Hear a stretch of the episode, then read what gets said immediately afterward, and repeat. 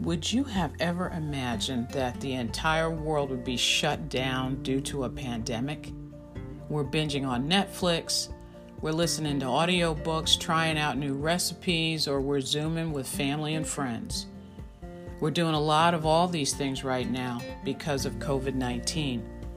So each week on B Community, I will be talking with someone about how they are surviving and hopefully thriving in the middle of all this. Be Community will help you to see that you're not alone. I hope that we can learn from each other and turn this thing around.